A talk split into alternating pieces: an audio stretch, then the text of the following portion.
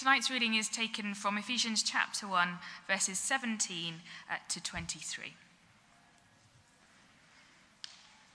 I keep asking that the God of our Lord Jesus Christ, the glorious Father, may give you the spirit of wisdom and revelation, so that you may know him better. I pray that the eyes of your heart may be enlightened, in order that you may know the hope to which he has called you the riches of his glorious inheritance in his holy people, and his incomparably great power for us who believe. That power is the same as the mighty strength he exerted when he raised Christ from the dead and seated him at the right hand in the heavenly realms, far above all rule and authority, power and dominion, and every name that is invoked, not only in the present age but also in the one to come.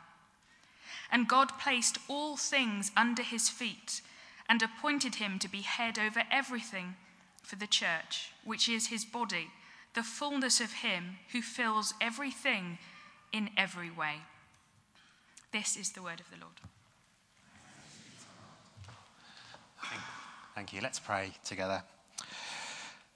Father God, we thank you for your word. We thank you for the richness of it. And as we come before your word this evening, would you open our eyes? That they are, as Paul says to the church in Ephesus, we pray that the eyes of our hearts may be enlightened in order that we might know the hope to which we have been called. Lord, would you open our eyes to see you at work in our lives more and more, we pray. In Jesus' name, amen. Amen. Wonderful. Now, um, if you're observant uh, amongst us, you will note that the subject for this evening's Living Free talk has changed from the schedule. Uh, on the schedule, it said authority, brackets, we are in, uh, and next week it said uh, uh, victory, disappointment, and faith. Uh, so, as you will see, I have combined these two titles into one, and that's because I've combined these two talks into one. For those of you who are concerned that we're going to be here for four hours, please don't worry. Uh, I'll promise to be done in two. Uh, no, it's a joke. Promise, promise less, much less than that. Um, as I've said, as I've gone through this teaching, uh, this teaching is continually developing uh, as Jonathan and I work on it uh, together, although obviously this term it's been mostly me uh, as he's on sabbatical. Um, and just as I prepared for this evening, I really sensed that actually these uh, four subjects authority, uh, victory, disappointment, and faith fitted really well uh, together. And in fact, we don't need an additional week next week to complete uh, the Living Free material. So next week, uh, we're going to have something slightly different. Uh, I'm going to preach from 1 John 4 on loving one another, a sermon that you will hear again if you come in the morning the following week when we have no evening service here. so just just to forewarn you of that. So, this is the last of the Living Free uh, teaching. Uh, and something I hope I've made clear, but perhaps haven't, is that all of this teaching is intended as an introduction to the theology and the understanding that we see uh, at work. At no point uh, do I intend to give you every piece of uh, understanding and knowledge about each of the seven subjects that we've explored together. So, for example, last week we talked about hearing God's voice. Somebody rightly came up to me at the end and said, Yes, Adam, I agree with what you said, but what about this? What about this? And what about this? The person was absolutely right. Uh, all of the things that they uh, talked to me about, I, uh, was in, I was happy to agree with. However, we would have been here for several weeks had I have taught all of the things that we, uh, we could teach about hearing God's voice. In fact, if I had my way, we'd probably have a course for each of the seven th- sessions um, uh, to go into more detail about them.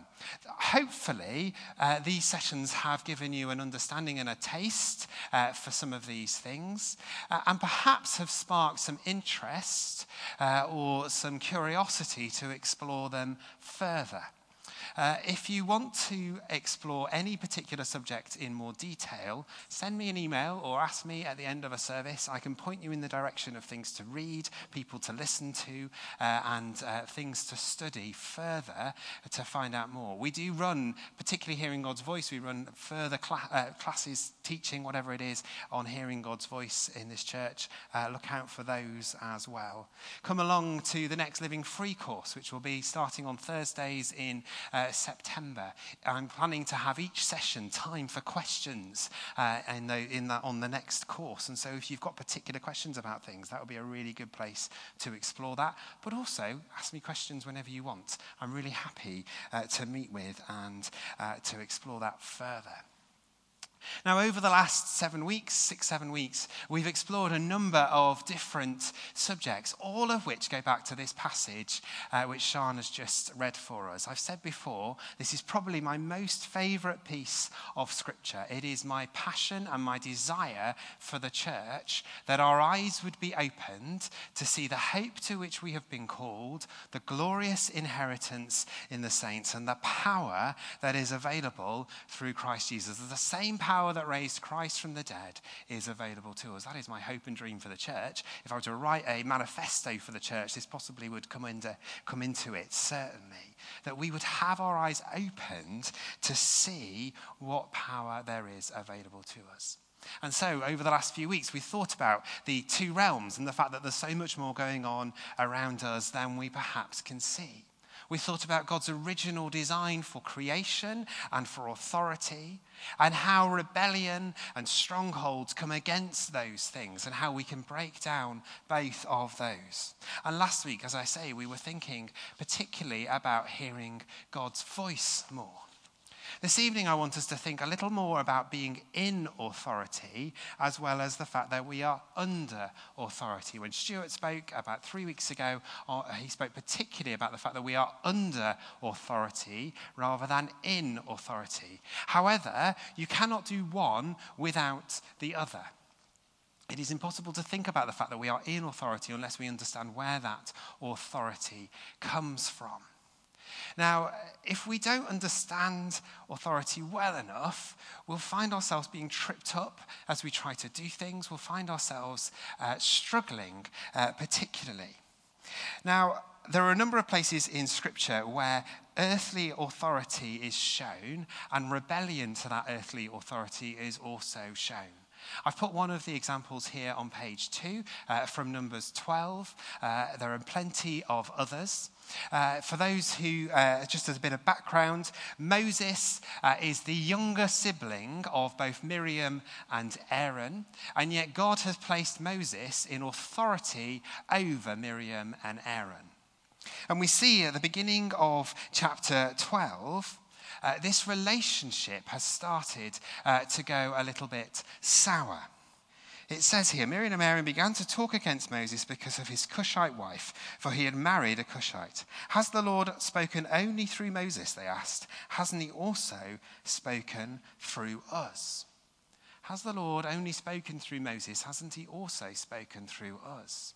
Here, Miriam and Aaron are questioning the authority that God has given to Moses uh, here in this part of Scripture. And it says, The Lord heard this. As we read on, I've put the scripture there. It's not my intention to read it all. You can read it at your will if you like. As we read on, um, we find that Miriam uh, suffers ill health as a result of the rebellion that she has. Now, not all ill health, by a long stretch, has its roots in sin. Let me hear that. Let me say that again. Not all ill health has its roots in sin, by a long stretch. In fact, most likely it's the opposite. However, some ill health will have its roots in sin. We see that in Scripture. Here is an example of seeing that in Scripture. And yet, what we also see in Scripture here is Moses exercising his authority over Miriam and Aaron uh, wonderfully. Because despite the fact that Miriam and Aaron have been rebellious towards him in their hearts, Moses uses his protection of one of, his, one of the elements of authority to pray for Miriam. We see that towards the, the bottom of the page. Moses cried out to the Lord, Please, God, heal her. God prays for her to be healed, and uh, sorry, Moses prays for her to be healed, and God heals her. Now, there are all sorts of reasons why rebellion come into play. I suspect the reason why Miriam and Aaron have rebellion at work here is because they have got a misunderstanding between value and function. This is one of the things Stuart didn't mention when he spoke a couple of weeks ago, and I want to just be clear about this.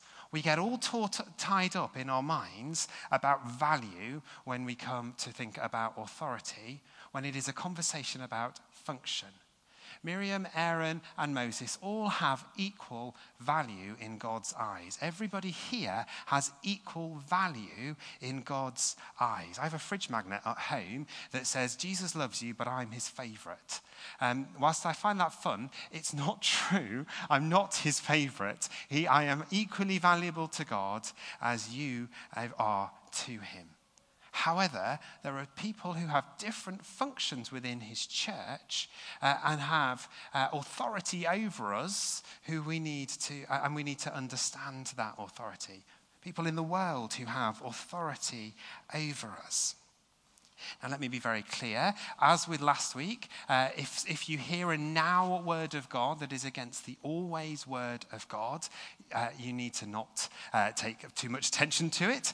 A now word of God can never be at odds with the always word of God. If someone who is in authority over you asks you to do something which is against the always word of God, uh, you need to not do that and find a way in order to, uh, uh, to politely decline from doing that. Not allowing rebellion to seep into your heart, of course, uh, but not to do things that the Lord would have you not do. However, authority is good, it has good purposes. I've written some of the purposes of authority here. The first and foremost in my mind is that the authority is to protect us. Um, if I were to give Esme uh, a little umbrella uh, in the rain that we've had over these last few weeks, her protection from the rain would be quite small. If I were to give Helen a larger umbrella and get her to stand over Esme, she'd have more protection. If Luke then had another umbrella, uh, and if then I came in with a larger umbrella, and then if maybe an archdeacon and a bishop and an archbishop and perhaps the queen, and maybe, uh, uh, uh and maybe even God came in with an even larger umbrella, then the protection that Esme has from, that, from those umbrellas is quite significant. Protection is one of the key functions and values and purposes of authority. Authority is also there in, in, God's, in God's eyes, in the good purposes of authority, to build up the church and to release the church. Uh, so often, my colleagues uh, that run churches release people in their church to fill the gaps on their rota rather than release them into the gifting areas that God has placed on their lives how easy it is for us to feel released into gaps, to go, oh, i have got some spare time, I'll do that. I'm so pleased that in this church that when we have gaps in our rota, we pray and say, Lord, who are you calling into those roles? Rather than going, who has got time to do this, we look for the right people, the people God is calling into things. A purpose of authority to, lead, to, to build up and to release. Of course, uh, there is a purpose of authority to lead as well. And there's a purpose of authority to pray for those who are under our authority. Uh, I've had this question. I meant to change this passage before I printed the worksheet, so I apologise for a, a, better one uh, that would make this point better. Um, this James 5 passage under the release of spirit, supernatural anointing, James 5, verses 14 and 15. Is anyone among you sick? Let them call the elders of the church to pray over them and anoint them with oil in the name of the Lord. And the prayer offered in faith will make the sick person well. The Lord will raise them up. Just to clarify, what James is not saying is that if someone is ill, you have to, you have to every single time get the leaders of the church to pray for them, and that only leaders of the church are able uh, to pray. In this particular context, that was uh, important, and it is important for leaders of churches to pray for those who are in their, who are in their churches. Of course, it is. Uh, it is not only them who can, uh, can do that. Jesus understood authority. If you remember from Stuart's talk about four weeks ago, he talked about the centurion who said, I myself am a man under authority. And the reason why the Roman soldiers do what the centurion asks him to is because his authority goes all the way back to Rome. In the same way, any authority that we have, and all the authority that we have, goes back to God. We can't do anything without God's authority. Jesus understood this perfectly. He says in John 5, By myself I can do nothing. I judge only what I hear, and my judgment is just, for I seek not to please myself, but him who sent me. And in John 7, Jesus, um, answered, My teaching is not my own, it comes from him who sent me. Jesus understands that his authority comes from God. It is not his in his own right, it comes from God, although obviously Jesus was God. But uh, in, this, in this instance, when Jesus was exercising his authority, he was doing so under God's authority, listening to him. And this pattern of understanding God's authority in our life goes on in Scripture through into the apostles. Uh, one of the best stories that illustrate this we find in Acts 3 with Peter healing at the beautiful gate. I put it there at the top of what I think is page uh, 4 for you. Here, there is a man, it says, that is every day brought to the beautiful gate at the temple.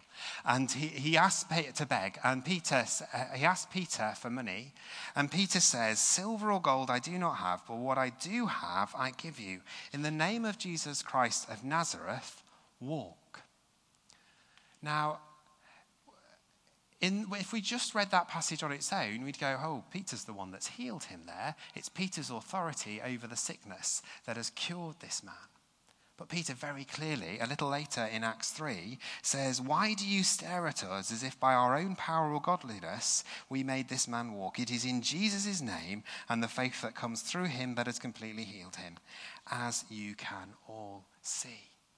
Any authority that we have to heal comes from God. And so we need to therefore be in relationship with God, which is why hearing God speak is crucial uh, to our authority and our understanding of it. Now, we have victory over sin, death, Satan, flesh, the world, sickness, and demons, and the created order. Again, I could probably write a whole sermon series on each one of those, certainly a sermon on each one of those. I just want to focus on healing for this evening uh, because it's the one that most people are, uh, have questions about. It's the one that most people uh, perhaps know something a little bit about. All of the victory that we have over these comes out of our relationship with God. Now, I just want us to think about this passage that we've got at the top of the page from Acts 3 uh, again. Uh, this is a conversation I've had with Jonathan a number of times, uh, and it's a speculative conversation that we've had. You may have heard him suggest this before. Things that we know for certain from this passage and from elsewhere in Scripture.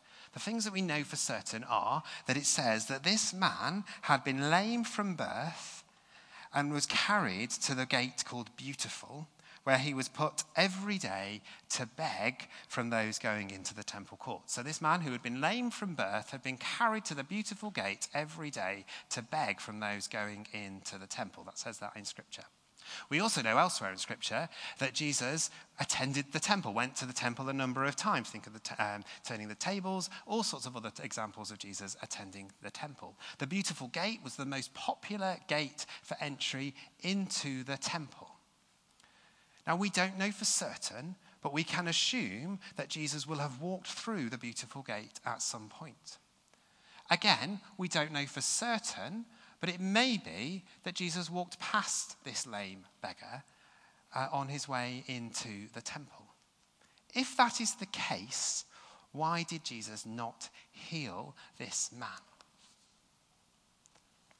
Now, of course, it may be that the, Jesus, that the man was never there when Jesus entered the temple. It may have been co- coincidentally, they just n- never saw each other. If, if, however, Jesus did walk past this man and didn't heal him, I think the answer lies in what we just talked about on the previous page. By myself, I can do nothing, says Jesus. I judge only what I hear, and my judgment is just. For I seek not to please myself, but him who sent me. It could be that Jesus walked past this person and said to the Lord, Do you want me to heal him? And the Lord said, No, I have a greater purpose for his healing. As a result of Peter healing him in Acts 3, thousands of Christians uh, were brought birthed. Now, of course, it may not be the case. I want to make that absolutely clear. It may not be the case, but it could be. And what I'm not inferring from Scripture is that Jesus only operated out of the authority that he had from the Father. Now, unless you think you're greater than Jesus, and if you do, prayer ministry is available at the end. If you think you are greater than Jesus, you can only operate out of the authority that you have from God. That means that if somebody comes to you and asks you to pray for them to be healed, the first thing you must do is say, Lord, do you want me to heal, do you want to heal this person today? If you hear the Lord say yes, then you should respond as Peter does and say, In the name of Jesus Christ, be healed. If you hear the Lord say no, or if you hear nothing, then you can still pray for that person. It's not to diminish our prayer lives, but you can't command that healing because you're not under God's authority.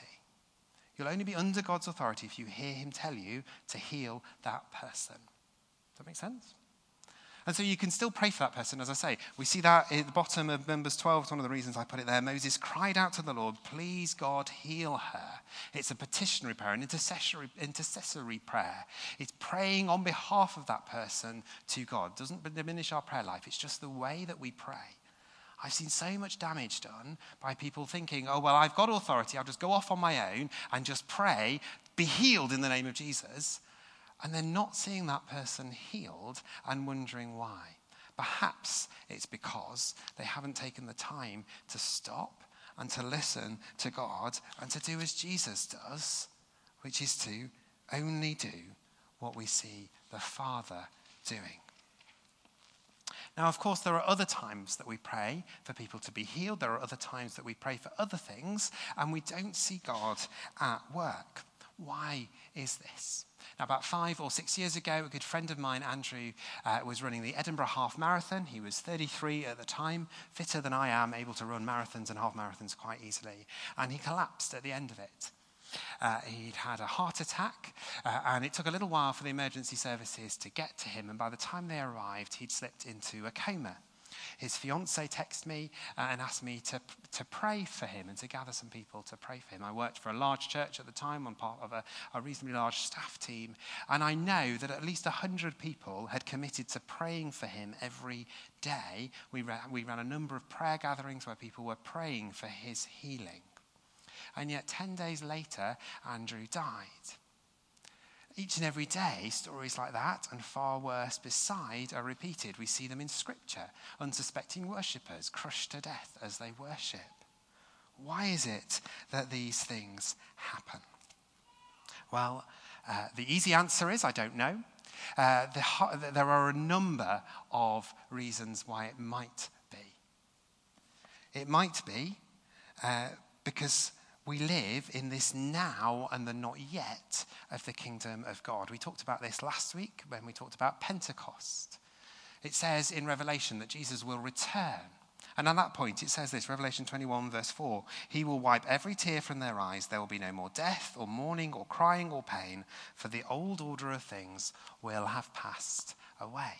We can infer from that that until he returns, there will be tears, there will be death, mourning, crying, pain, for the old order of things has not yet passed away. Now, there may well be other reasons why, uh, uh, why this happens. There is a spiritual war going on in the spiritual realms. We've talked about this. We wouldn't need spiritual armor if we weren't in a battle.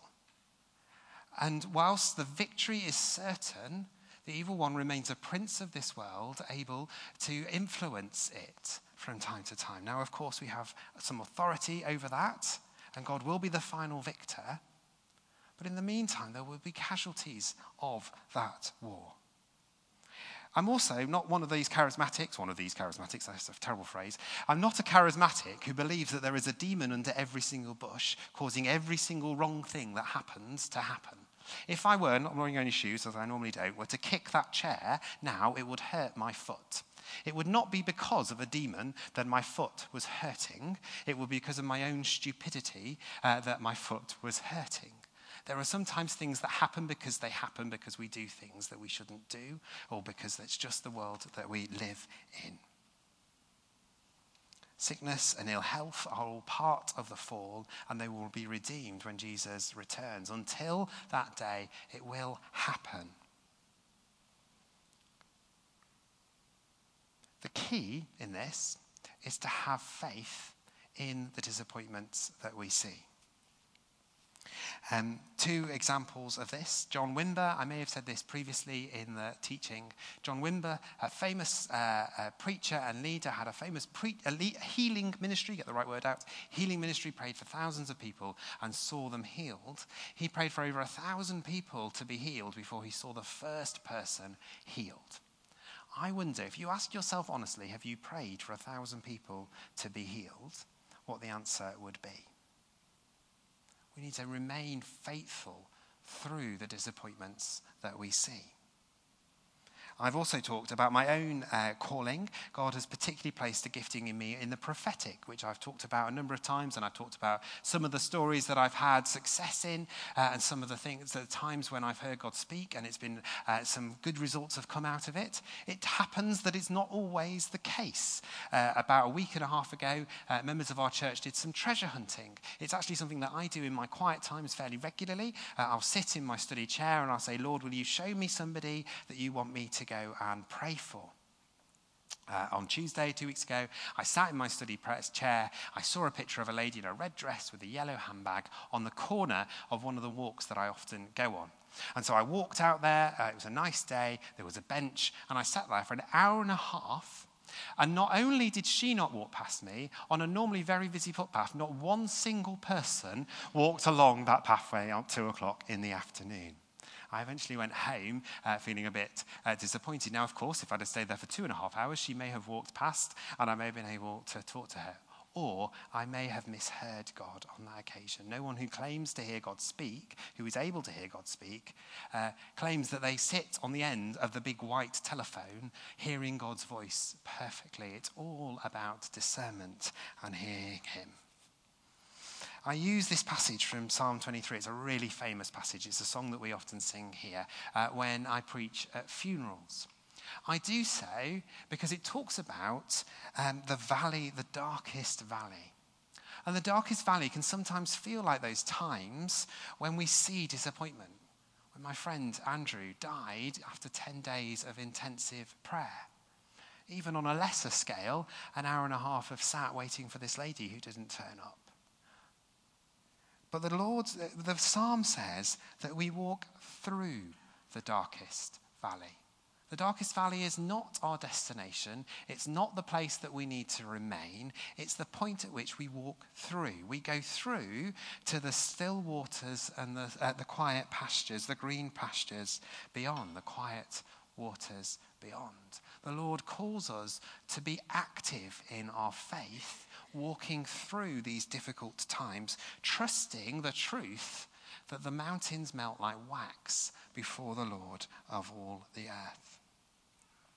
If you're con- considering or thinking about faith in particular, Hebrews 11 is a fantastic passage uh, to read, just verse 1. Faith is being sure of what we hope for and certain of what we do not see. And so the whole point of this Living Free course has been to help us to understand a little more what God has in store for us and the authority that we have in Him. That our eyes should be open to the incomparably great power that we have, that the treasure that He has for us that we would recognize that we are in authority, that we have authority over sin, death, Satan, flesh, the world, sickness and demons, and the created order. We have that authority because we are in authority from God. And that when we don't see these things at work, we need to continue to walk through that darkest valley, knowing that God is a God who is faithful. I've um, put at the back of this worksheet, of this, uh, uh, pass, this whatever it is, handout, that's the word I was looking for, um, the passivity restoration worksheet from uh, Fulham. I repeat what I've said each time that you've looked at these. These are Fulham's uh, uh, uh, restoration worksheets, not mine. They're a PDF. I cannot change them. And so, whilst I might change some of the wording in them, uh, uh, I can't. And so, please forgive me if that's the case. you see something there that you slightly wonder about. Do talk to me about it. I have read through it. I'm relatively happy with it. Um, but there may be one or two things I would word differently. Why did I put passivity there? What is passivity? Passivity is about us um, being passive, unsurprisingly. It's about us being passive to God at work in our lives. It's passive to God at work in the lives of those around us. It's about a lack of initiative. And it's a form of independence. We don't need God. We can do all of these things by ourselves. It's not my intention to go through any of this worksheet this evening, but as I prayed this week, I really sensed uh, that this was the one to include for the final week. Our eyes will only be opened to the power that Christ has for us if we are not passive in our relationship with God if we are actively seeking Him and longing for Him to be at work in our lives more and more. If this week, as you read down it, uh, you recognize some of these things, I implore you to spend some time praying through uh, passivity and trying to realign yourself into being more active in God's kingdom. We're going to have a little bit of time of quiet now as, uh, as the band come back. What I'd love for you to do uh, before we stand is just to go back to the first page. One of the main reasons why I put this here is for this. On the first page, you'll see I've written week one, week two, week three, weeks four and five, week six, and then obviously this week is week seven with the key scriptures that are for those uh, five or six or uh, seven weeks. What I'd like you to do in this next uh, minute or two of silence is just to look down those passages again, those titles again, and see which one it is that you think you most struggle with. Which one it is that you most need to be less passive and more active in. And then offer that to the Lord. And then I'll pray for us before we worship.